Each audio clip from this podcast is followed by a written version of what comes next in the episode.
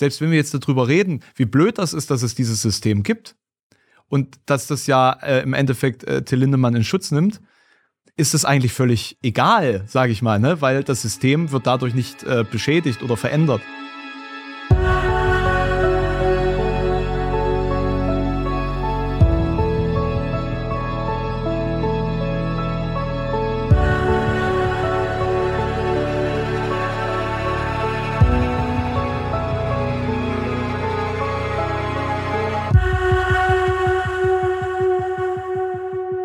Liebe Hörerinnen, liebe Hörer, ich bin zurück aus Nigeria und zwar seit vier Stunden. Es war ein Albtraum, die Rückreise, weil unser Flugzeug, ich muss es einfach kurz erzählen, ähm, wir hatten vier Flugtickets für vier Menschen, die an diesem Film gearbeitet haben. Und als wir ankamen an dem Flughafen, gab es gar keine Buchung. Dann haben wir vier neue Flugtickets gekauft. Und als wir losfliegen wollten, hat uns der Mensch, der dann diese Flugtickets kontrolliert, gesagt, ach, das gibt gar nicht, gibt nur zwei, dürfen nur zwei zurückfliegen. Zu diesem mhm. Zeitpunkt, also während ich diesen Podcast aufnehme, äh, sind noch zwei meiner Kollegen in Nordnigeria. Nein! Ja. Ja. Ich wollte gerade scherzhaft fragen, naja, also hast du deine Crew zurückgelassen? Im, im, ja, äh, ich habe, habe, ich habe fünfzig Prozent der Crew zurück, zurückgelassen. Oh Mann. Naja, ein bisschen Schwund ist immer, sagt man bei uns ja, ne? Das Lustige ist, sie kommen, es ist auch nicht mal äh, sicher, ob dass sie heute zurückkommen, weil sie schrieben gerade eben, wirklich eine Sekunde, bevor wir diese, äh, diese, diesen Podcast-Aufzeichnung startet, meinten so, ja, es gibt irgendwie eine politische Veranstaltung in Abuja, der Hauptstadt von Nigeria, äh, und wir kommen wahrscheinlich jetzt wieder nicht mit und müssen noch eine Nacht in Maiduguri bleiben. Und das ist, ist ein Ort, der ist interessant, aus journalistischer Perspektive hochspannend. Da trifft sich Boko Haram und Drogensucht, da trifft sich Subsahara und äh, ähm, Klimawandel und die Verzweiflung der Menschheit an einem Ort und wie man es trotzdem noch schön machen kann. Aber es ist auch ein Ort, wo man dann nach zwölf bis dreizehn Tagen, wenn man die Möglichkeit hat, wenn man dieses White Privilege hat, äh, zurück nach Europa zu können, ohne dass man kontrolliert oder ertrinkt auf dem Mittelmeer, ähm, dann will man auch zurück. Und ich meine, bedauere meine zwei Kollegen gerade sehr, ähm, dass sie da noch bleiben müssen, weil es einfach auch sehr erschöpfend ist.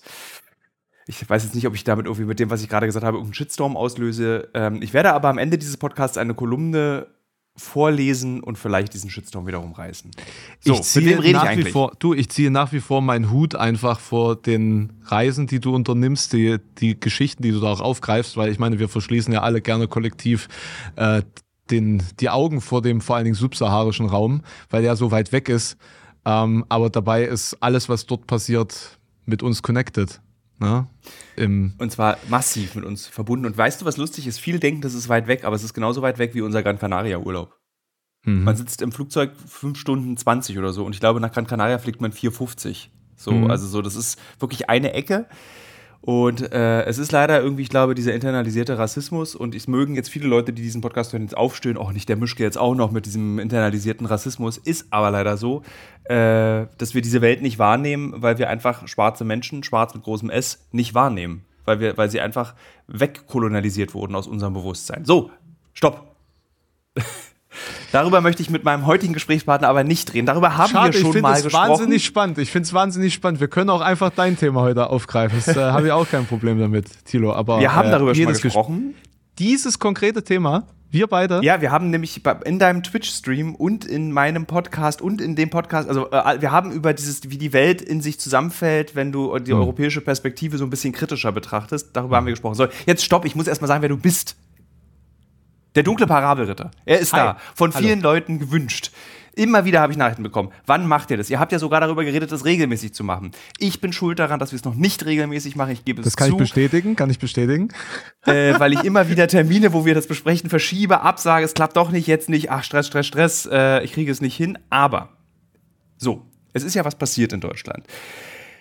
Das, worauf Deutschland noch stolz sein kann, nämlich Leni Riefenstahls Rockmusikvideos aus Ostberlin, die um die Welt gereicht werden, weil Hitler-Ästhetik und faschistische Ästhetik en vogue sein können, wenn sie aus Deutschland kommen, weil man damit Millionen verdienen kann. Natürlich rede ich von der Band Rammstein. Und der dunkle Parabelritter ist natürlich ähm, ein Nukleus der deutschen Metal-Szene. Er betreibt ein Festival, er hat lange Haare, er hat einen Bart, er hört diese Musik, ich weiß gar nicht, ob er die jetzt immer noch so hört, er entspricht allen Klischees, die die Jungs und Mädchen hatten, die in der Schule diese düstere Satanistenmusik gehört haben. So hab ich das immer genannt. Das ist super lustig, weil er verschweigt euch gerade, dass wir, dass ich, ich sitze gerade in einem durchsichtigen, bunten äh, Hemd. Hier in einem. Du hast aber lange Haare. Ja. Ja, das, ja. das Klischee ist erfüllt, das stimmt schon. Das ja, Klischee das ist erfüllt. Lange Haare. Äh, und ich meine, du betreibst, äh, mit Sternklang heißt es, glaube ich, mhm. es, betreibst du ein, ein Festival, auf dem sich, äh, ich glaube, das, das, ganz viele Bands, wo jeder Bandname aussieht wie so Wurzelgeäst. Naja, nee, es ist nicht Black Metal. Es ist nicht Black Metal. Das ist schon eine ähm, dem, der Öffentlichkeit eher zugängliches ähm, Festival, zugängliche Musik, das geht ja eher so in Richtung diesem Mittelalterbereich und Folk. Ähm, das ist äh, nochmal ein anderes Kaliber, sage ich jetzt mal. Da sind auch viele Kinder, da gibt es auch Kinderaktionen und Ritter und alles. Also das ist family-friendly, möchte ich sagen. Aber ich meine, du hast ja deine Karriere begonnen oder sie wurde zu, du wurdest bekannt als YouTuber, der auf Metal-Festivals Berichterstattung gemacht hat. Das war auf jeden Fall ein ganz anderer Schnack, als, als es mittlerweile ja. ist. Das stimmt. Ja. Somit würde ich sagen, du kennst dich aus. Die einen sagen so, die anderen sagen so. Ne? Das, das Gute, sei doch nicht so bescheiden. Nein, pass auf, das Ding ist, bei Kunst ist ja vieles super, super subjektiv. Und ähm, ich muss sagen, ich habe damals, als ich äh, wirklich noch intensiv mich mit dieser Kunst auseinandergesetzt habe, glaube ich, härtere Debatten geführt, als jetzt, wenn ich Videos über die AfD mache. Bin ich ganz ehrlich. Aha. Also das, äh, der, der, der Metal-Fan an sich ist sehr streitsüchtig, wenn es um das Verteidigen seiner Lieblingsbands geht. Und das ist natürlich das auch ein Einstieg für dieses Thema jetzt. Genau, wir spüren es nämlich gerade. Wir spüren es genau. anhand äh, der, der Fans der Band Rammstein, die äh, ihre Band verteidigen, beziehungsweise den Frontsänger Till Lindemann bezüglich der Vorwürfe, die ihm gemacht werden, des sexuellen Missbrauchs, des Machtmissbrauchs, und äh, dass er eben Drinks gespiked hat oder Drinks spiken lassen hat. Diese ganzen Gerüchte, die jetzt im Raum stehen, die bewiesen werden müssen. Und die Fans kämpfen um ihn, als ginge es darum, keine Wärmepumpe zu Hause einzubauen. Habe ich das Gefühl. Und was Dieser ist denn, Podcast triggert alle dieses Mal. Also es ist ja so, so viele Punkte schon abgehakt, wo bestimmt schon Leute aufgesprungen sind heute aus, den, aus ihren Sitzen. Internalisierter Rassismus, subsaharischer Raum, Boko Haram, äh, Heizung, ey, es ist, ist der Hammer, also fantastisch. Ähm, Jetzt möchte was, ich tatsächlich als erstes, genau, als erstes will ich von dir wissen, ähm, woran das liegt, dass die Metal-Fans so verbissen ihre Bands verteidigen, also woher kommt diese Lust, äh, eigentlich zu sagen, nichts geht über Rammstein? Mhm. Ähm, ich glaube, Rammstein, ich, da musste ich vielleicht ein kleines bisschen mehr ausgreifen. Ähm, Tatsächlich ist Rammstein nochmal ein Sonderfall, glaube ich, weil es noch diese Ostkomponente dazu hat. Also zumindest habe ich das so wahrgenommen. Rammstein ist eine Band, die jeder gehört hat, irgendwann mal im Punkt seines Lebens, durch Zufall auf einem, auf einer Familienfeier im Umfeld, weil Freunde es gehört haben, zumindest hier bei uns. Ich glaube, das erste Mal, dass ich Rammstein gehört habe, da war ich fünf. Das war so eine der Bands, die auf dem Schulhof kursiert sind, wo ähm, jeder irgendwelche gerippten C Ds äh, zu Hause hatte oder so ein paar Tracks auf dem, auf dem ersten M P drei Player damals mit, was waren die ersten zweihundertsechsundfünfzig Megabyte oder sowas. Ähm, und d- das war vor allen Dingen unter den, unter den Kiddies und den, den Jugendlichen einfach wegen dieser morbiden Ästhetik super beliebt. Ne? Es war düster, es war ähm, eben halt irgendwie ein bisschen verboten, klang das alles. Ähm, deswegen äh, so eine, so eine Jugendeinstiegsband, würde ich tatsächlich sagen, zu düsterer, härterer Musik. In der Jugend hört man gerne ja auch so, so ein bisschen eher düsteren Kram. Das sehen wir ja gerade äh, in der aktuellen äh, Generation mit so Musikstilen wie Funk beispielsweise. Ähm, dass diese, dieses Düstere und der Welt Abgewandte immer irgendwie so Teil einer gewissen Jugendströmung ist. So, auf der anderen Seite ist Rammstein einfach mit ihrer Ostgeschichte hier super sympathisch für viele Leute, weil sie einfach einen antikapitalistischen Mittelfinger mit kapitalistischen Mitteln in das Gesicht des Westens gedrückt haben. So wird das in, interpretiert, würde ich sagen, hier bei uns, ähm, weil man ja wirklich etwas gemacht hat, das nach außen eher eklig gewirkt hat. Ne? Die, die Bühnenperformances waren rabiat und roh und äh, so das Gegenteil von diesem hochglanzpolierten Mainstream. So, und dass das alles irgendwie durch Gegenkultur, durch verschiedene Strömungen, wo das so gut reingepasst hat, sich innerhalb von ein, zwei Jahrzehnten zu einem Weltphänomen entwickelt hat, das, das äh, ist etwas, das dann auch den ostdeutschen Stolz so ein kleines bisschen noch mit entfacht, ähm, würde ich jetzt einfach mal unterstellen. Ähm, und ich finde auch etwas, dass diese Band, und das sieht man jetzt in dieser allgemeinen Kommunikation nach außen auch immer sehr stark rübergebracht hat, ist äh, dieses, diese Freundschaftsbande. Ne? Man ist diese Truppe von Underdogs, eben ostdeutschen Underdogs, die sich geschworen haben, zusammenzustehen und das durchzuziehen, was jetzt auch beispielsweise mit diesen kleinen Videosnippets vom Ende der, der Shows in München immer sehr deutlich gezeigt wird, ähm, wo, der, wo der Christian Schneider dann beispielsweise mal äh, in, in Tränen ausbricht oder äh, Till äh, da ein Statement gibt mit den, mit den Wolken, den Gewitterwolken, ne, die über einen hinwegziehen, ne, Gewitterwolken, die natürlich kein... Äh, keinen Anlass und keinen Grund haben, die passieren einfach so, ne? Und man muss einfach nur durchs Gewitter durchkommen und dann kommt wieder der Sonnenschein, kann man auch sprachlich drüber reden, ähm, und was das äh, pragmatisch auf der pragmatischen Ebene bedeutet. Und dann das, äh, am dritten Tag war es, glaube ich, so diese, diese Umarmung von allen, mhm. wo sie sich dann quasi ziemlich stark äh, gekuschelt haben auf der Bühne. Also das ist etwas, das von Anfang an wirklich krass mit reinspielt in die ähm, Außenwahrnehmung von Rammstein, hier zumindest äh, bei uns im Osten, würde ich sagen. Das sind halt Jungs von hier, die sind halt politisch unkorrekt, das ist ja sowieso ähm, immer sehr beliebt. Ich meine, wir haben die Ergebnisse in Sonneberg gesehen. Wie viel waren es? sechsundvierzig Komma sieben Prozent für die mhm. AfD. Ne? Politisch unkorrekt, sehr gut.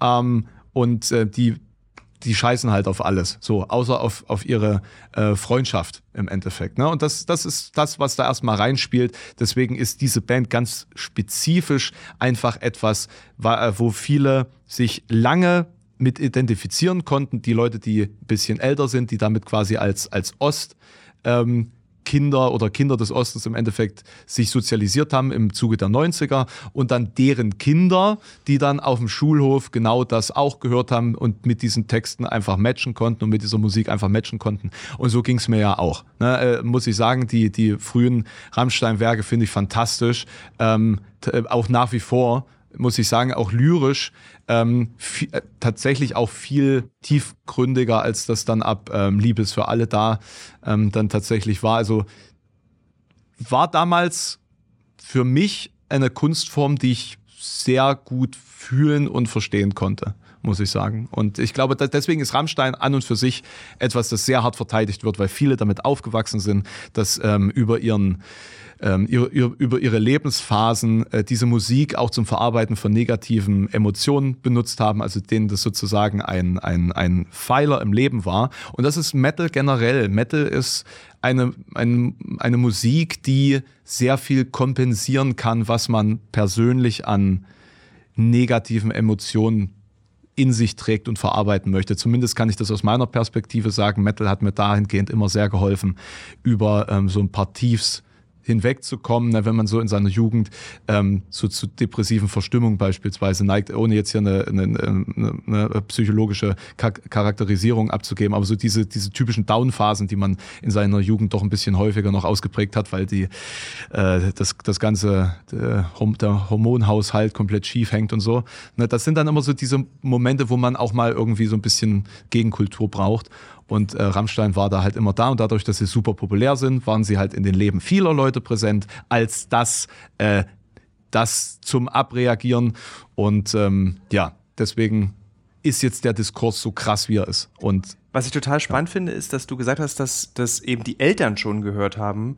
Äh, ich erinnere mich daran, ich habe das Gefühl, das ist also die, die Genese von Rammstein ist ja so Berliner Bandumfeld, so Prenzlauer Berg. Und ich habe das Gefühl, dass irgendwie jedes zweite Eltern, jede zweite Eltern, die ich kenne in Berlin, auch irgendjemand aus dieser Band Feeling B, hieß die, glaube ich, mhm. äh, kannten. Also sozusagen, mhm. ich erlebe dieses Verteidigen dieser Person sogar im persönlichen Umfeld. Und zwar nicht Till Lindemann, sondern das Narrativ ja. wird verteidigt. Dieses, wow, die haben es geschafft, aus den schmorkeligen Kellern Ostberlins auf die Bühnen der Welt. Und was ich total interessant auch finde, also damit sozusagen unsere Eltern, die Generation, die du bist und sogar meine Generation, ich stehe ja noch zwischen dir und der Elterngeneration, hören diese Band. Und mhm. das ist sozusagen ein sehr verbindendes Element und gibt, gibt denen natürlich auch so eine Art anderen Power in, dieser, in diesem Diskurs. Und jetzt meine Frage an dich, muss man das akzeptieren, dass diese Band deswegen so verteidigt wird oder hat Rammstein sozusagen kein Recht, so verteidigt zu werden, wie keiner dieser Musiker das Recht hatte, also wie Michael Jackson oder wie Kevin Spacey als Schauspieler, also alle MeToos, die es gab auf dieser Welt, obwohl Michael Jackson nochmal so ein extra Ding ist, es ist kein MeToo, sondern da geht es ja um äh, Vorwürfe des Kindesmissbrauchs, den mhm. nehmen wir mal kurz raus. Also ja, diese anderen ja. MeToo-Fälle. Hat also Rammstein das, müssen wir das mit einbeziehen in diese Debatte darum, wie wir über Rammstein reden und wie über Rammstein diskutiert wird? Ich glaube, man muss das im Hinterkopf haben, wenn man darüber berichtet und ähm, sich dann wundert, wie die Antworten ausfallen. Also man muss einfach mit in Account ziehen, dass es Menschen persönlich betrifft, wenn negative Presse zu dieser Band stattfindet. Und wenn dann sozusagen dieses reflexartige Kommentieren dann beispielsweise stattfindet, darf man sich davon nicht ähm, verwirren lassen, dass es beispielsweise mit der eigenen Berichterstattung zusammenhängt oder mit den, den hoffentlich Fakten, die man vorträgt, sondern daran, dass man hier gerade in eine sehr eng gewachsene persönliche Bindung reingrätscht. Und ich hatte gerade zu dem Fall, weil der auch psychologisch und soziologisch super, super spannend ist. Ich wünschte, ich wäre da Experte in dem Bereich. Ähm, ich hatte auf Instagram ähm, ein, so ein, zwei äh, Stories gepostet, wo ich geschrieben habe, passt mal auf, ich habe jetzt hier im Vorfeld so ein paar Kommentare von unter meinen Videos gezeigt, wo es dann, äh, eins, ich zitiere jetzt mal kurz, ähm, hatte einer geschrieben, ja, also ich würde ja äh, meine Tochter lieber mit Till Lindemann ausgehen lassen als mit Ihnen. So hatte ich jetzt so ein paar, ähm, ich sag mal in Anführungszeichen, lustige Kommentare mal gepostet und dann schrieb ich, pass mal auf, aber ähm, das ist jetzt natürlich, sind nur Extrembeispiele, weil die einfach gerade zu absurd sind, um sie nicht zu, zu verwenden für irgendwas. Die meisten Kommentare, die mich erreichen, sind aber einer ganz persönlichen ähm, und anderen Natur. Und dann habe ich einen äh, Beitrag reingepostet von einer Person, die halt äh, so erzählt hat, ja, also Rammstein ist für mich einfach in den letzten sechzehn Jahren ein wichtiges Begleitmittel äh, gewesen, hat mich äh, quasi in meiner, in, äh, in meiner Jugend und so bis jetzt begleitet. Und ich finde das total schlimm, wenn ich sehe, wie andere Rammstein-Fans Rammstein gerade äh, verteidigen, ohne dass sie überhaupt wissen, was da vorgeht und äh, die, die Victim-Blaming stattfindet und so weiter und so fort. Ähm, Ich bin mir jetzt super unsicher, weil ich, ähm, ich habe jetzt Karten für die Show. Ähm, ich ich ähm, f- sehe hier natürlich auch noch nicht, dass eine tatsächliche Verurteilung stattgefunden hat. Was, was soll ich tun? Wie gehe ich jetzt selber damit um? Ähm, es bedeutet mir doch so, super, super viel. Und auf der anderen Seite tut es halt super weh, das zu sehen, dass da jetzt irgendwas ans Licht kommt. Ja, und dass die Leute dann so unangemessen drauf reagieren. Also wir haben es hier wirklich mit Menschen zu tun, die gerade in eine persönliche Krise dadurch stürzen. Mal dahingestellt, ob wir da jetzt eine Art Mitleid oder sowas haben sollten, ja, also das will ich damit gar nicht sagen, aber ähm, einfach nur, um festzustellen, die meisten Leute, die Rammstein-Fans sind, sind wiederum nicht die, die in den Kommentaren Victim-Blaming stattfinden lassen, sondern das ist meines Erachtens schon wieder der Kulturkampf, der über allem drüber steht. Das ist wieder zu einem äh, typischen AfD-Thema auch umgeprägt worden. Vielleicht hast du das gesehen, da gab es ja so ein, so ein tolles AfD-Posting. Noch nicht, gleich, nee. äh, ähm, ähm, Gott weiß, ich will kein Grüner sein. Also angelehnt an, an Engel. Ne? Gott weiß, ich will kein Engel sein. Ähm, quasi gleich zum, äh, mit der Überschrift ähm, auf, äh, aus gegebenem Anlass. An dem Tag, ja. wo sich das mit dem Kyla-Video besonders entzündet hat.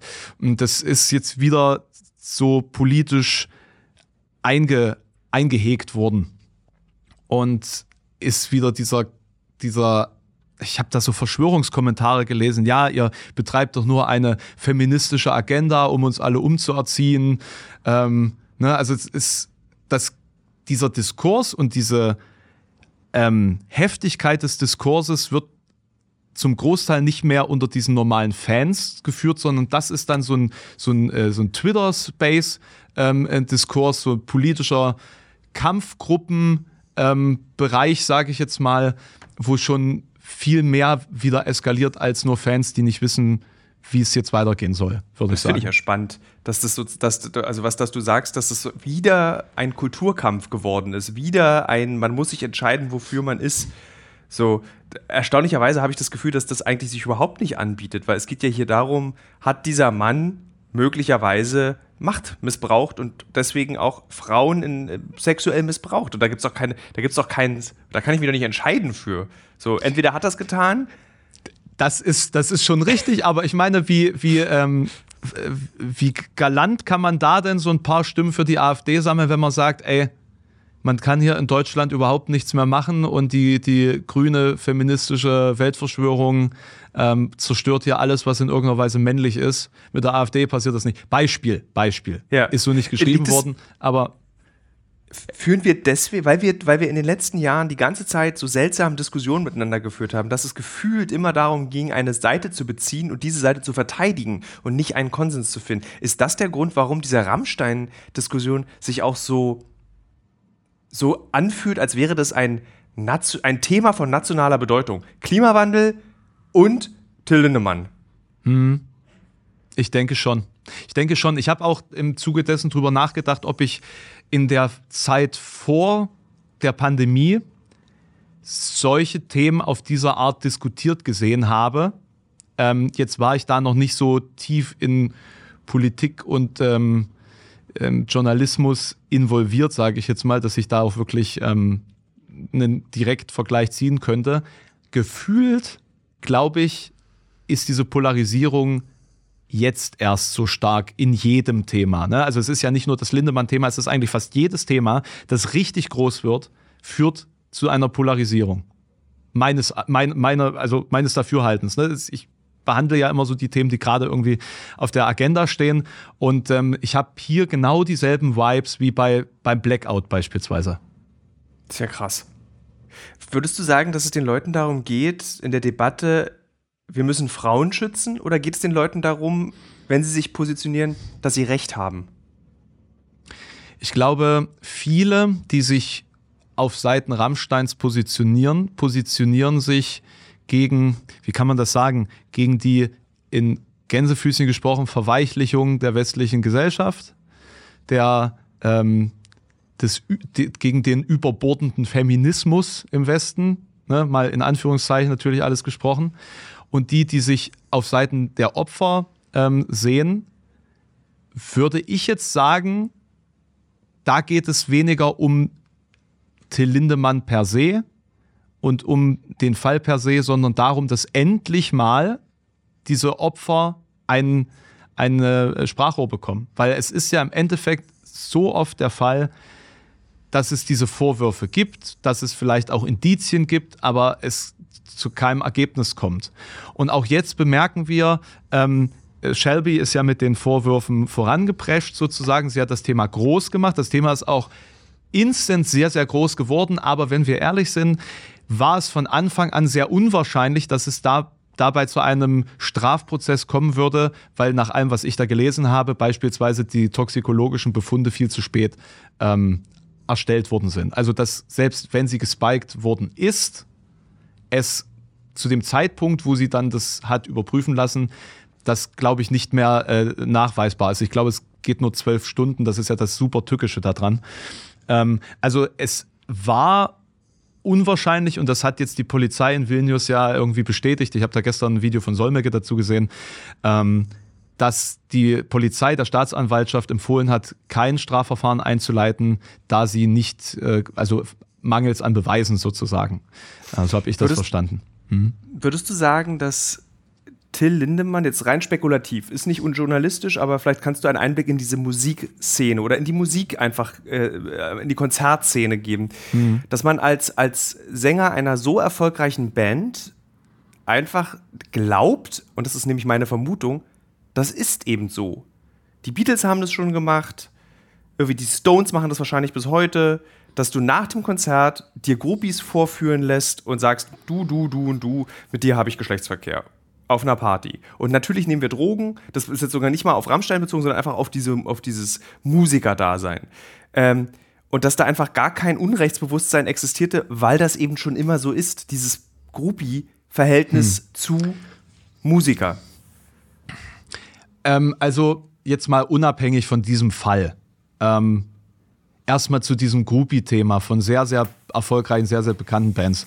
Ich bin, und das möchte ich an der Stelle auch klar sagen, ja nie mit so großen Acts gehangen, dass man, also die, die so groß waren, dass sie einen Groupie-Manager hatten. So. Das sind immer nur Geschichten, die man dann hört. Und genauso hat man das von Rammstein halt auch immer irgendwas gehört. Ne? Ich will es jetzt gar nicht spezifizieren.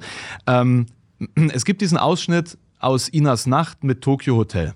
Ich weiß nicht, ob du den gesehen hast, mhm. wo äh, Tokio Hotel von, von Ina gefragt werden, äh, stimmt das eigentlich mit, äh, dass äh, euer Manager euch damals quasi auch die Groupies dann so organisiert hat, dass die dann zu euch ins Zimmer geschickt wurden, quasi schon entkleidet und ohne alles und äh, dass dann alles quasi geregelt war und ihr die quasi nur noch bespringen musstet, jetzt mal äh, paraphrasiert.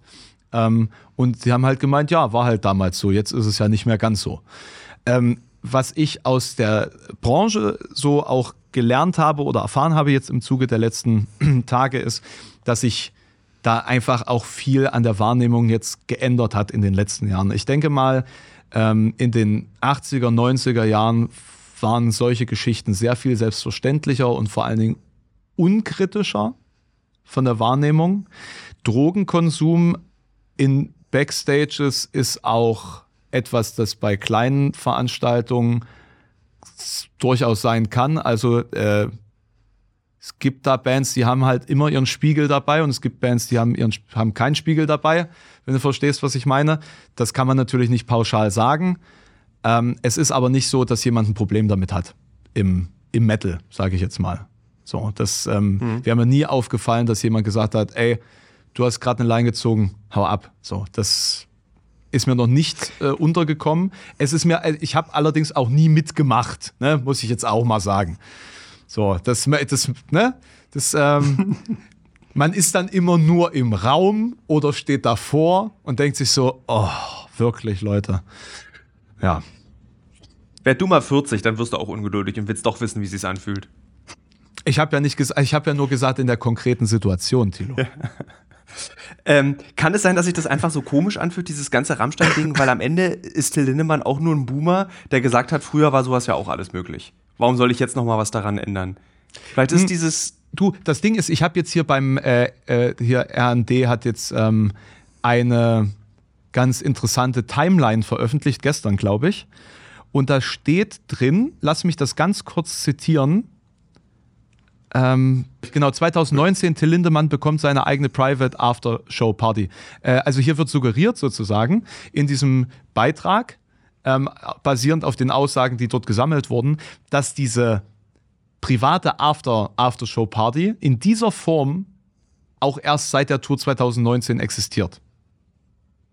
Das ist so die, also das suggeriert ist. Das heißt, in der Form und in der Art, was dort passiert, könnte es sein, dass es einfach intensiver geworden ist. Ja. Ähm, mein, meine Perspektive als Musikkonsument ist, dass in dieser Zeit die Texte auch deutlich an Qualität abgenommen haben und ihren der Fokus mehr eben auf Sexualität war in diesem Lindemann-Projekt gerade, ne? Das ja so in diesem zeitlichen Rahmen, so, ich weiß gar nicht, zwanzig achtzehn, ähm, zwanzig siebzehn, zwanzig achtzehn, aber ich habe jetzt gerade nicht nochmal nachgeschaut, ähm, rauskam, äh, das, da war der Fokus schon mehr auf diese Sexualität, dann kam ja ähm, Till Lindemanns Marke Doktor Dick auf den Markt, auch im Zuge dessen, das sind, sind halt schon Symbole, sage ich jetzt mal, ne? Und, und äh, Themen, die, naja, um dann, ein wenn, Thema sich bewegen, ne? Dann könnte es doch sogar sein, dass wenn du Till Lindemann-Fan bist, dass wenn du dir vom Hansa-Verlag sein Lyrikbändchen kaufst, wenn du Doktor Dick-Fan magst, wenn du dir sogar bei Pornhub dieses Video angeguckt hast, wo er richtig ein Porno gedreht hat. Hast, äh, hast du? Ja, natürlich. Ähm... Aber länger her schon. Ich war einfach neugierig. Das ist aber, glaube ich, nicht sein echter Penis. Ne? Das war ja dann dieses, das war so ein Gummipenis, glaube ich, den, der da benutzt wurde, wenn ich mich recht erinnere. War das so? Also ich weiß, dass ich es beim, beim äh, Video zum Song Pussy so war. Ähm, da bin ich mir nicht mehr so sicher, tatsächlich. Okay. Aber ist das, was, also zynischerweise, wenn du Fan von dieser Kunstfigur Till Lindemann bist, dieses, dieses unendlich lüsternen, niemals ermüdenden sechzigjährigen Mannes, dann findest du das doch gut, was jetzt gerade passiert ist. Dann findest du es doch gut, dass der Sexpartys feiert nach seinen Konzerten, wo ihm Frauen dargereicht werden wie ein Früchtekorb. Das passt doch genau in dieses Bild dieses Mannes auch. Also das würde ja nicht mal dann seinem Bild schaden. Also meine ehrliche Pers- Perspektive dazu ist, nach allem, wie sich das jetzt hier auch entwickelt, ich glaube auch nicht, dass das irgendeinen schädlichen Effekt hat, dieser ganze Diskurs. Ich glaube jetzt wirklich, mein, mein abgestumpfter, zynischer Glaube ist, es wird wieder mal nicht dazu kommen, dass es ein Verfahren gibt. Es wird, das Thema wird beendet werden. Die, die Unterstützerseite wird es als einen weiteren Sieg feiern können. Und generell glaube ich auch nicht, dass das Thema, das wir hier diskutieren, im Rest der Welt ähm, so hart besprochen wird wie hier. Ja. Nicht klar. Es ist so, äh, ich, ich glaube im Übrigen das Gleiche, dass das einfach so wie, wie alle MeToo-Skandale, die wir in den letzten Jahren hatten, ähm, einfach besonders in Deutschland so im Sande verlaufen wird. Es wird einfach so, es wird die nächste Tour angekündigt werden, es wird keine, es wird wahrscheinlich dann keine Row Zero mehr geben oder man nennt es dann irgendwie anders, Reihe Null wird man es dann wahrscheinlich nennen. Ähm, was ich mich, aber das wollte ich dich sowieso fragen, das ist eigentlich eine Frage mhm. für den Anfang des Gesprächs gewesen. Meine erste Berührung mit Heavy Metal war im Übrigen ein französischer Comic, der Heavy Metal hieß und den ich mir nur gekauft habe als dreizehn- oder vierzehnjährigen, weil dort immer nackte Frauen drin waren. Und ich erinnere mich auch daran, dass meine kindliche Erinnerung an Heavy Metal oder jugendliche Erinnerung war eigentlich immer barbusige Frauen verbunden mit so dem Gegenteil, mit Todessymboliken. Also du hattest dann zum Beispiel dieses, glaube ich, ich, ich kenne mich überhaupt nicht in der Szene aus, korrigiere mich bei allem, was ich gleich sage. Also Iron Maiden hat ja so ein, so ein, so ein, so ein Viech, glaube ich, ne? Mhm. Wie heißt es? Genau. Und dann kann ich mich erinnern, hatte einer in der Schule ein T-Shirt an von Iron Maiden, da war dieses Viech drauf und eben eine halbnackte Frau. Mhm. Und das, das fand sich in so vielen verschiedenen Bands wieder. Dann hatte ich meine, dann hatte ich die, die Leute, die heimlich Bursum gehört haben. Da war sozusagen die Art und Weise, wie über Frauen geredet wurde, da war das fast so kurz davor vor Opfergabe. Also Frauen in meiner eigenen Wahrnehmung spielen hm. in dieser Szene oft eine Opferrolle oder hm. eine sexualisierte Rolle. Also auch das wieder als Frage an dich. Ist es da nicht eigentlich vorprogrammiert, dass so etwas wie Till Lindemann möglicherweise passieren kann, weil das Verhältnis zu Frauen einfach ein sehr schlechtes schon ist. Ich würde dir jetzt gerne widersprechen, ähm, aber ich habe die, ich habe so Manowar-Plakate vor mir und so. Ähm, es ist ja im, in der, also wir können, glaube ich, zum Rock zurückgehen noch ein Stück, also es muss jetzt nicht nur dieser, dieser Metal an sich sein, weil das, worüber wir jetzt sprechen, das ist ja so achtziger Jahre Thematik, ne? Also Heavy Metal ist ja auch, also kennt man ja so in der, in der Szene und die Symbolik. Ähm, und da gibt es ja auch noch den, also gibt es ja sehr viele Künstler in dieser Richtung, Royot beispielsweise, ähm, wo es auch immer um, um na, so ein bisschen dieses Vanitas geht. Ne? Also du hast das schon ganz gut beschrieben. Auf der einen Seite diese, diese Fruchtbarkeit durch den weiblichen Körper dargestellt, auf der anderen Seite irgendwelche ekelerregenden Monster und, und äh, Tod und, und Mechanisches. Ähm, das war ja bei Giga auch so tatsächlich. Ich wollte gerade sagen, das, das, das ist diese ja. Google-Bilder, äh, Gruselbilder von Giga. Genau. Meine Eltern genau. sind ja beide Buchhändler, die hatten das Buch. Und es war, wurde ja dann ja. in Deutschland auf den Index gesetzt, dieses Buch. Und ich weiß auch, es ist berechtigt gewesen. Das war wirklich, das war ja kurz vor Nekrophilie. Also es war so wirklich grauseligste Gruseligkeiten, mhm. die man in diesem Giga-Buch, für die, die es nicht wissen, das ist der Typ, der Alien erfunden hat, äh, beziehungsweise das Design von, Alien, mhm. von, von den Aliens erfunden hat, ähm, das muss irgendwie so eine achtziger Jahre, es muss dann irgendwie so eine ganz krasse nihilistische Phase in der Popkultur gegeben haben, die so etwas erzeugt wie Giga und eben diese Vanitas-Metal-Artigkeit. Finde ich total interessant. Du, du der Punkt ist, da, da, das kann ich rein, rein persönlich nicht nachempfinden, weil ich halt ja, Jahrgang vierundneunzig bin. Ich kenne das auch nur mhm. und ich kenne die Glorifizierung dieser Zeit und der Symbolik und dass das alles noch eine ganz andere, ich meine, das war du hattest in den achtzigern einfach eine ganz krasse Phase, die generell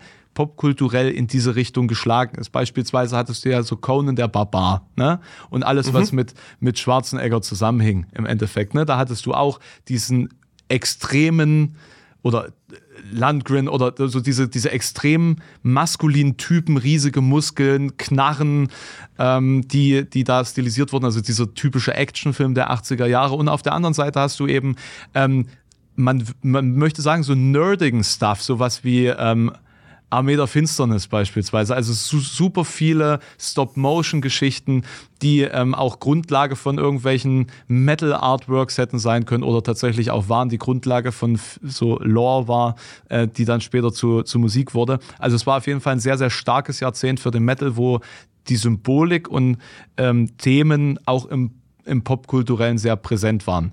Warum jetzt nackte Haut da so eine große Rolle gespielt hat, ist tatsächlich eine super, super spannende Frage, die ich mir so konkret, glaube ich, noch nie gestellt habe. Warum ist der Metal der achtziger Jahre so hypersexualisiert in seiner Darstellung? Kann ich eine Vermutung äußern? Hm?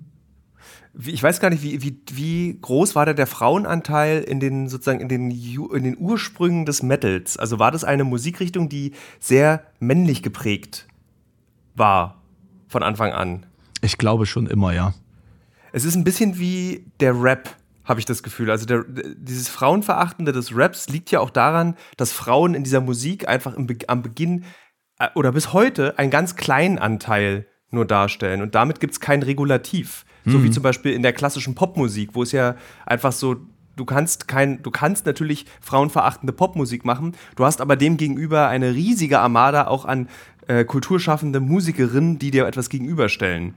Und jetzt gibt es zum Beispiel im Rap, der diese Debatten, diese MeToo-Debatten seit Jahren immer wieder durchgeht, nicht nur im inhaltlich, sondern auch, dass tatsächlich Rapper übergriffig werden, gibt es die ersten Versuche von so, ähm, zum, durch den Vertreter Pöbel-M C, der zum Beispiel auf seinen Konzerten verbietet, dass die Männer ihre T-Shirt ausziehen. Der sagt, wer hier sein T-Shirt auszieht, das ist toxische Männlichkeit, raus, will ich hier nicht haben. Und vielleicht muss diese, vielleicht muss, vielleicht löst dieser Rammstein-Skandal ein Neudenken des Metals und wie wir mit den Frauen in dieser Szene umgehen aus.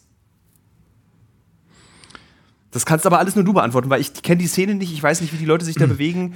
Also erstmal finde ich den Punkt natürlich sehr, sehr interessant, ähm, dass ich denke, da ist auf jeden Fall was dran. Ich kann es jetzt nicht falsi oder verifizieren diesbezüglich, ähm, nur halt auf, also basierend auf dem Indiz, dass es prozentual halt sehr, sehr viel weniger Frauen als Männer gibt und dass die quasi generell auch in der Szene so ein bisschen der heilige Gral sind, ne? So eine Metal-Girlfriend, das ist ja auch heutzutage, ist das ja so ein äh, Internet-Meme, ne? Ich zitiere das jetzt einfach nur so, das Big Titty Girl Goth, äh, Goth Girlfriend ist ja irgendwie so ein, so ein Meme, das äh, erstrebenswert äh, sein soll.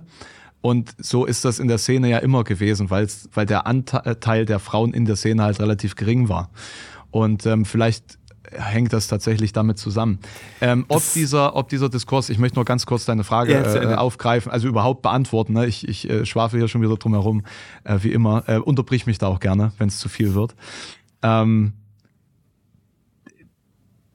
dass das konkret etwas an dieser Szene ändert, bezweifle ich aufgrund von zwei Punkten. Zum einen hast du bereits eine starke Zweiteilung, glaube ich, in der Szene. Du hast die eher jüngeren, moderneren Bands, die einen ganz anderen Wertekanon haben und eine ganz andere Zielgruppe.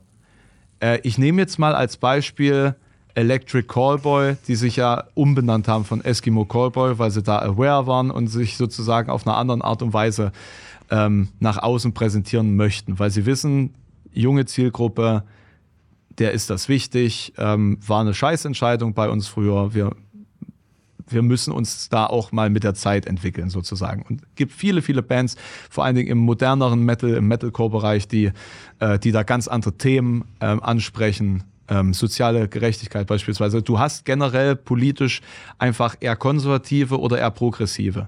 Und ähm, in, im Metal war es immer so wie so eine Art Auf- und Ab-Bewegung. In den, in den achtzigern beispielsweise hattest du eine krasse progressive Zeit. Der Thrash-Metal war politisch immer links, immer äh, ähm, äh, quasi Anti-Obrigkeitsstaat, immer ähm, soziale Gerechtigkeit und so.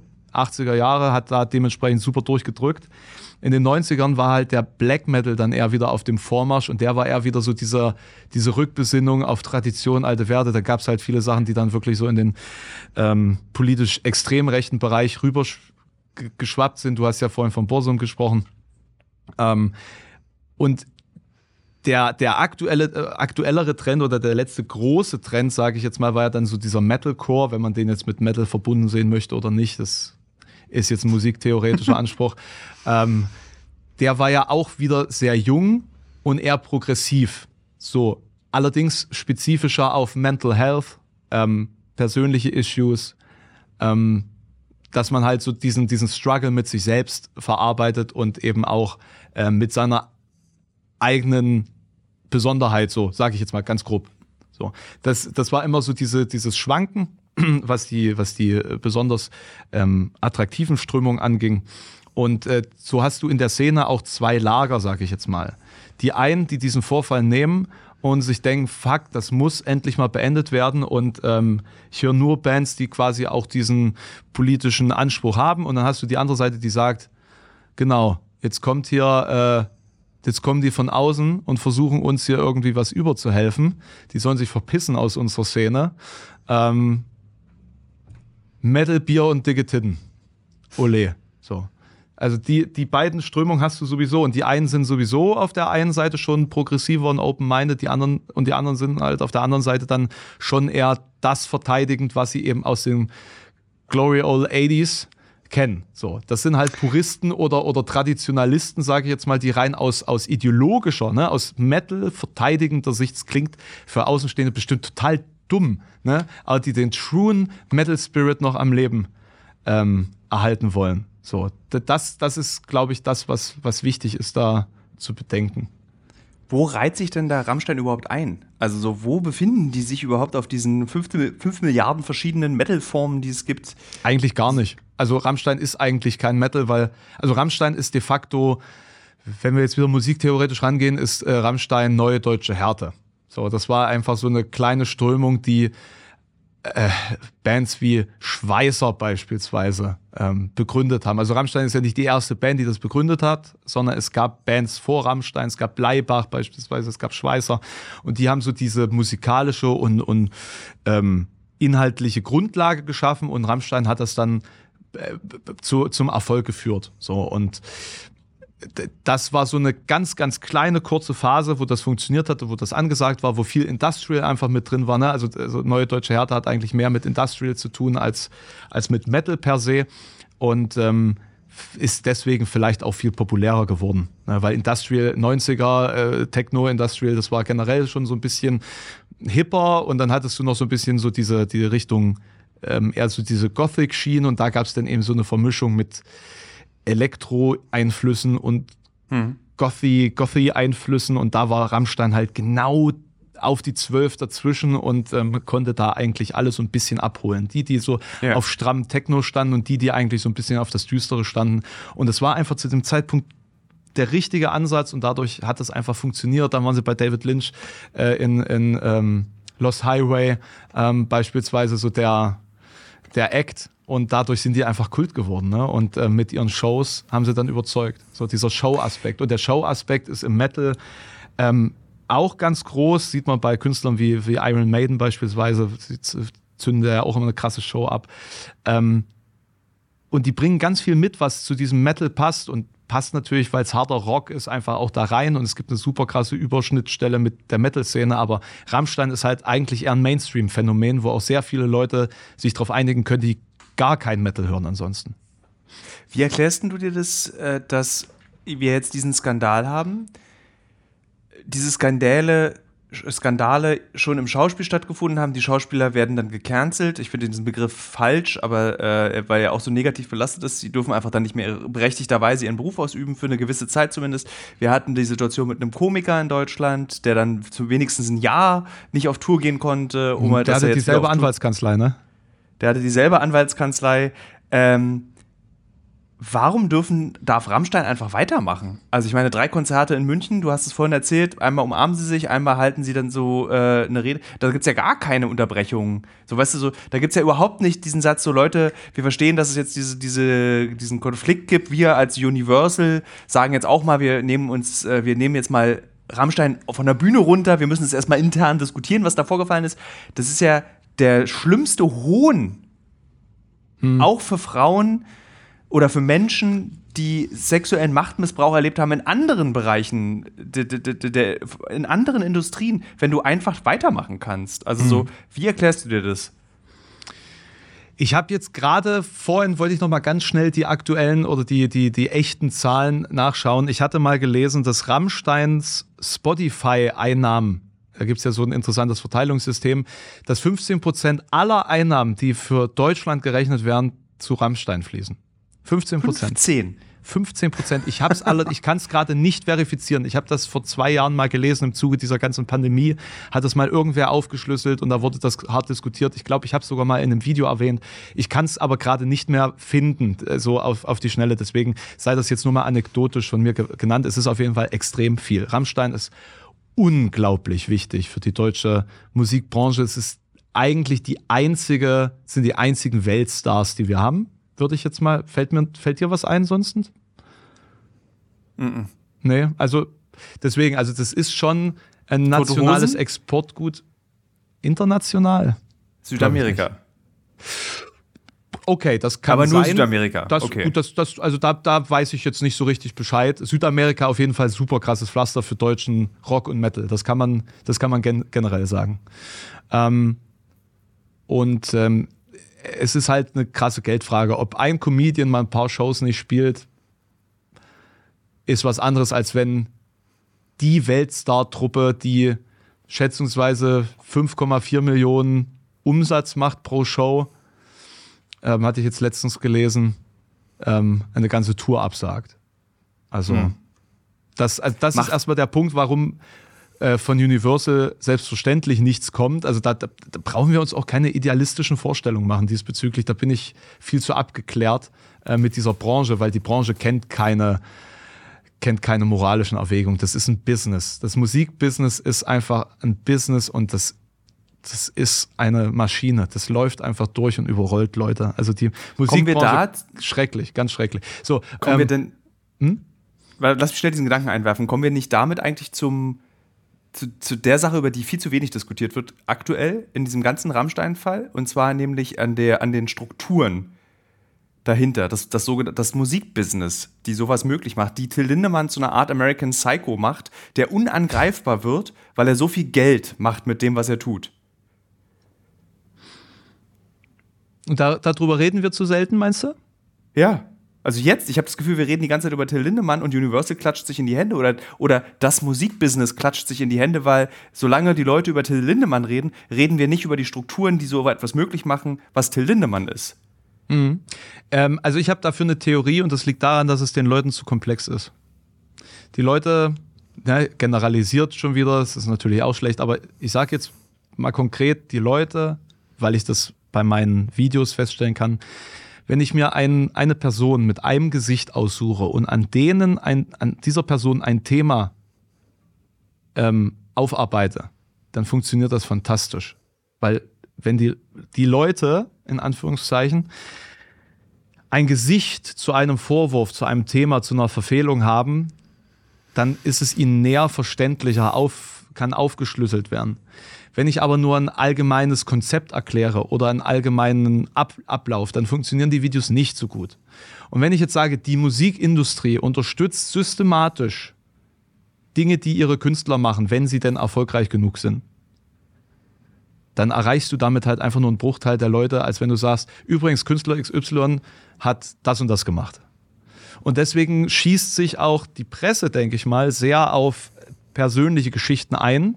Und deswegen hast du selten so Beiträge wie jetzt vom, vom Jan Böhmermann äh, letztens, ähm, am, jetzt am Sonntag zum Thema, äh, am, am, am Samstag zum Thema ähm, Eventim. Ja? Mhm. Dass Eventim im Endeffekt die deutsche Live-Branche gehört. Das weiß man, wenn man in der Branche arbeitet seit vielen Jahren. Aber für Jan Böhmermann reicht das, das als ein, ein, ein wirklich... Ähm, ich sag, äh, na, so, so einen Sensationsbeitrag zu formulieren, weil den Leuten, wieder die Leute, weil den Leuten das nicht bewusst ist, weil das zu komplex ist, das zu denken, dass, weil man sich ja erstmal vorstellen muss, wie funktioniert denn so ein Ticketing-System? Was ist denn das für eine Personalie, die dahinter steckt? Wie hängen die miteinander in Zusammenhang? Ähm, ne? Also Die, die Systematik ist immer viel komplizierter, als es einfach nur auf eine Person runterzubrechen und eine konkrete Sache, die sie gemacht hat. Und deswegen reden wir immer über Lindemann und nicht darüber, wie ein, ein System etwas enabled. Und das, das ist so ein bisschen der Inhalt meines, äh, meines Videos gewesen, zu erklären, was sind denn das so für Systeme, die, ne? Also wir müssen einen Blick auf Machtsysteme werfen, anstelle äh, jetzt äh, mit, mit ähm, Anschuldigungen um uns zu werfen, die am Ende vermutlich gar nicht belegt werden können, zumindest Stand jetzt. Also ist es wichtiger, erstmal grundsätzlich Frauen aufzuklären, was so ein System mit ihnen macht, jetzt mal unabhängig von diesem Fall, unabhängig von der Band per se, ähm, aber an diesem Beispiel durchexerziert, weil hier sind jetzt die Leute, hier gucken sie zu, hier verstehen sie, was ich meine, und hier erkläre ich das System. Weil wenn ich in zwei Monaten ein Video über Machtsysteme machen würde, hätte das vielleicht hunderttausend Aufrufe. Und jetzt hat es eine Dreiviertelmillion. So, und, und, und diesen Ansatz nehme ich immer. Das ist meine, das ist eigentlich meine grundsätzliche Arbeitsweise. Ich nehme einen Fall, der dadurch, dass eine Person, ein Gesicht dazu existiert, dadurch, dass äh, in dem Moment dann Leute sich dafür interessieren und das auch verstehen können, nehme ich mir ein allgemeines Thema und erkläre es dann anhand dieses Beispiels. Wenn man das so betrachtet, wie du es erklärst, nämlich dass, dass sozusagen jetzt in diesem Fall Lindemann das Beispiel ist für dieses System, kann man sagen, das entlastet Lindemann sogar? Wenn dahinter ein ganzes System steht, was möglich macht, dass du dich wie Karl Arsch benehmen kannst, weil du Milliarden umsetzt. Kannst du die Frage noch ein bisschen präziser stellen? Die Frage ist, ob, wenn es ein, wenn, wenn es ein System ist, dass Lindemann und alle Weltstars, die Milliarden einspielen oder Millionen einspielen mit ihrer Musik, mit ihren Kulturgütern, weil du hast es ja eben auch im Schauspiel. Du, du, du meinst das System Kapitalismus? Ich meine, äh, und das System Kapitalismus, entlastet es nicht so eine Person wie Lindemann in seiner Sträflichkeit, dass man sagt, naja, er hat sich halt zur, abhängig zu diesem System gemacht und das System mästet jetzt natürlich seinen besten Goldesel. Das alte Leid, Thilo, um mal einen Titel von Rammstein zu zitieren. Ist, glaube ich, das der erste Song sogar von denen gewesen. Das alte Leid. Es ist, es ist doch so.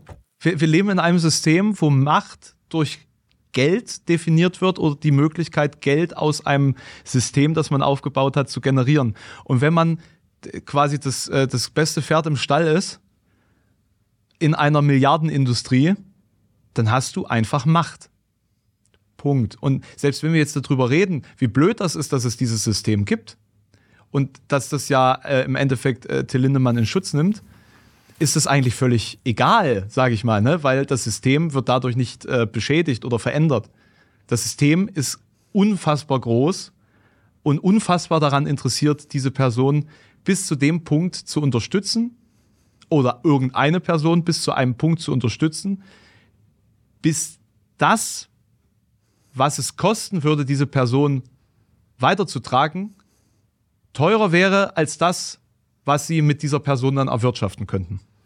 Alter, weißt du, wie deprimierend wir hier jetzt am Ende dieses Gesprächs, weißt du, wie deprimierend dieser Gedanke ist, dass einfach nach Rammstein wird ein neues Rammstein kommen, was dieses System weiter am Leben hält. Nach Till Lindemann wird der nächste Musiker kommen und vielleicht wird sogar irgendwann eine Musikerin Thilo, ich mach's, kommen. Ich mach's noch viel schlimmer. Ich sage dir, während Rammstein existieren andere Rammsteine. Also eigentlich kannst du dir, also eigentlich ist es so... R. Kelly, ist, Alter. R. Kelly. Ja. Das System R. Kelly war so lange möglich, bis der Typ pleite war wegen seiner ganzen Verfahren. Erst dann ist das zusammengebrochen. In, an diesem Fall ist mir ganz klar geworden, solange die Menschen Geld haben, passiert nichts. Solange die Leute ihre Stellung und ihren Einfluss haben, wird sich nichts verändern. Nicht mal jetzt bezogen auf Rammstein. Nochmal ganz klar gesagt, das ist jetzt hier nur ein allgemeines Gespräch über Machtsysteme und Kapitalismus, ne? Herr Scherz. ich, weil, gut, dass du es gesagt hast. Ja. Ich finde es gut, dass wir aus diesem Gespräch rausgehen mit so einer wirklichen Perspektivlosigkeit. Das haben wir ja im Constructive Journalism, haben wir das gelernt, die Hörerinnen und Hörer immer entlassen. Hoffnungslos. Also, ich meine, im Prinzip ist, wenn du es runterdampfst, wenn du es destillierst, ist, solange wir Kapitalismus haben, haben wir Machtmissbrauch. Mhm. Was nicht heißen soll, dass man den anderen äh, Wirtschaftssystemen nicht auch Machtmissbrauch hat. Ich, Eben.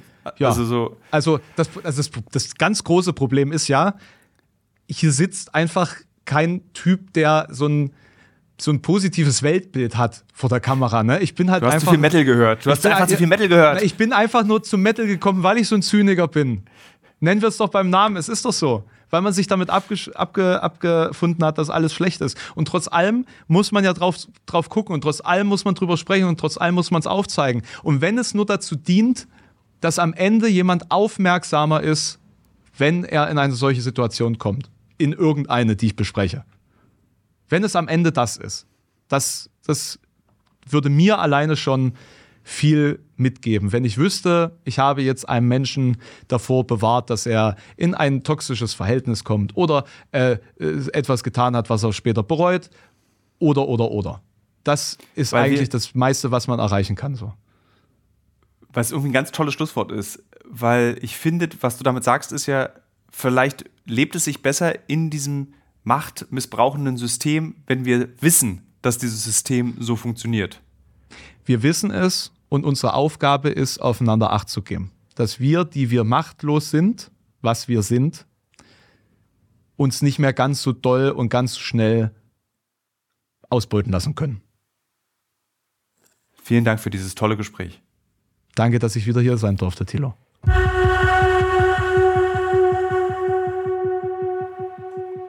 Womit haben die Menschen in Nigeria diesen Hass verdient? Während ich in einem kleinen Holzboot in Lagos, Nigeria, sitze und versuche, das Gleichgewicht zu halten, muss ich an Twitter denken. An diesen Nachrichtendienst im Internet. Ich bedauere das in diesem Moment. Ich bedauere, dass ich mich nicht auf die Situation konzentrieren kann. Ein Kind steuert mit einem langen Stab das Boot durch das schwarze Wasser, um mich herum Holzhäuser auf Stelzen. Es riecht furchtbar. »Fall bloß nicht rein«, ruft mein nigerianischer Sicherheitsmann zu mir. Angsterfüllt halte ich mich fest, das Boot schaukelt, ich sehe hoch, durch die Häuser, vorbei an allem, in den bewölkten Himmel über der Stadt. Es sind siebenunddreißig Grad, die Luftfeuchtigkeit unerträglich hoch, die Häuser verbunden durch tödlichen Morast, Straßen aus Wasser. Es ist wie Venedig. Nur aus der Hölle. Ich wollte hier hin. Ich bin das zweite Mal in meinem Leben in Nigeria. Beim ersten Mal stand ich fast drei Stunden neben dieser Wasserstadt an der Küste von Lagos im Stau. Auf einem Highway, gebaut, damit der Verkehr über die Armut dieser Stadt geleitet werden kann. Habe sie beobachtet, die kleinen Schiffe, die aus dem undurchsichtigen Gewirr aus Häusern kommen. Und ich habe mich gefragt, wie ist dieses Leben wohl dort? Wie ist es dort drinnen? »Ihr habt zwanzig Minuten«, sagt unser Sicherheitsmann. Ein riesiger Mensch. Oft stellt er sich schützend vor mich, wenn Beamte mich an Kontrollpunkten anbrüllen. Wenn ich auf Marktplätzen verloren gehe, findet er mich, nimmt mit seiner riesigen Hand meine Hand und zieht mich aus der Menschenmenge. Er passt auf mich auf, damit ich nicht verloren gehe. Manchmal hält er meine Hand einfach nur so. Ich fühle mich nicht nur sicher mit ihm, sondern auch wohl. »Dass du nicht gekidnappt wirst«, sagt er. zwanzig Minuten würden hier an diesem Ort reichen. Es würde sich herumsprechen, dass Menschen hier sind, die Millionen wert sind, aus Ländern, die erpresst werden können. Und trotzdem, ich habe hier keine Angst. Ich muss an Twitter denken. Daran, wie Menschen vor wenigen Tagen Statistiken getwittert haben zu Nigeria, dass hier zweitausendvierzig mehr Menschen leben werden als in Europa. Dann wurde in der gesammelten Hässlichkeit jener, die nicht wissen, wie die Welt funktioniert, aber Angst vor ihr haben, geätzt. Gegen den schwarzen Mann, gegen die Menschen, die alles wollen, aber nichts geben. Menschen aus Deutschland, Journalisten, die sich in Hass ergehen, als gäbe es keine Alternative. Sie schreiben Artikel und behaupten zu wissen, wer der Nigerianer ist und wie schlimm es wäre, wenn diese Menschen nach Deutschland kämen. Und ich sitze auf diesem Boot und schäme mich, muss daran denken, was sie bei Twitter über Menschen wie diese hier denken. Es gehört nicht viel Bildung dazu, zu verstehen, warum diese Menschen in dieser Situation sind, in der sie sich befinden. Der Sicherheitsmann, er hat Tränen in den Augen, als er die Armut seiner Landsleute sieht. Männer, die nur durch den warmen Schimmer einer Opioidsucht die Wirklichkeit ertragen, sitzen und warten darauf, dass sie sterben. Kinder, die berauscht von der Unschuld der Kindheit spielen. Alte Frauen, die keine Kraft mehr haben, aber für ihre Familien weitermachen. Der Sicherheitsmann kann nicht mehr. Diese Menschen waren mal Fischer, bevor ihnen europäische Konzerne die Gründe zerstörten. Jetzt sind es nur noch Überlebende. Die Ärmsten der Armen, sagt der Sicherheitsmann. Schweiß rinnt, dann nimmt er meine Hand und zieht mich aus der Stelzenstadt, die sich mit der unverhohlenen Armut in mein Erinnerungsvermögen gebrannt hat. Ich denke an diese Twitterer, sie machen mich wütend. Denke an diese Deutschen, die sich immer wünschen, nicht als Nazis bezeichnet zu werden, die sich gegen Schwarze, Transpersonen, Heizkörper, Gendern auflehnen, die nicht kritisieren, sondern nur pauschalisieren. Ihr Hass funktioniert nur, weil sie pauschalisieren. Die Nigerianer, die Grünen, die Öffentlich-Rechtlichen. Ihre gesamte argumentative Existenz basiert auf dem, was sie anderen vorwerfen, pauschal verurteilen. Wir sind doch nicht alle Nazis, sagen sie dann. Wir sind nicht alle rechts, rufen sie. Nur um dann wieder zu glauben, sie seien im Recht. Doch das, was ich hier in diesen Slums wieder lerne, was ich überall auf der Welt schon so oft gesehen habe, ist nur eine Sache. Jene, die glauben, sie müssten nach unten treten, müssten die Schwachen benutzen, um sich selbst stark zu fühlen, wissen nichts. Sie ahnen nicht, was die Welt im Kern zusammenhält. Sie verstehen nicht, was Kapitalismus ist. Sie erklären ganze Länder im Nahen Osten oder in Afrika zu Shitholes, zu Dreckslöchern und wissen nichts über die Menschheit. Sie verstehen nicht, was der große Teil der Menschen ist. Menschenfreunde, Humanisten und Optimisten. Menschen wie mein Sicherheitsmann, wie das Kind aus diesem Boot, der Kollege aus Nigeria, mit dem ich hier Geschichten zu Boko Haram recherchiere. All die Fahrer, die Köchinnen, die Hotelbesitzerinnen, die Musiker, jeder, den ich hier traf, hat mich gefragt, ob ich mich hier wohlfühle, in Nigeria, ob im Norden oder im Süden. Gemeinsam haben wir versucht, uns das Leben für einen kurzen Moment schön zu machen, mit Jollof Chicken, Wassermelonensaft und Gesprächen über eine Zukunft der Welt, die wir gemeinsam gestalten werden. Ich hoffe nur eins. Ich hoffe, Sie werden die Twitter-Nachrichten nicht lesen und nicht den gleichen Fehler machen wie wir. Uns Europäer, uns Deutsche pauschal verurteilen. Als Nazis, als Rassisten und Menschenfeinde. So, liebe Hörerinnen, liebe Hörer, was ich schon lange nicht mehr gemacht habe, ist, glaube ich, äh, ach, oh, die Kolumne ist mir jetzt, glaube ich, zu, äh, die, zu äh, kräftig, als dass ich jetzt eine Review zu dem wirklich großartigen Legend of Zelda Tears of the Kingdom für die Switch mache oder zu dem Katzenbuch She oder Cat, das ich gelesen habe oder zu dem äh, isländischen Buch Fische haben keine Beine, was ich auch ganz toll fand. Also ich habe viele gute Bücher gelesen, ähm, aber ich glaube, dass ich das jetzt stehen lasse und nächste Mal einfach mal. Wir hören uns nächste Woche.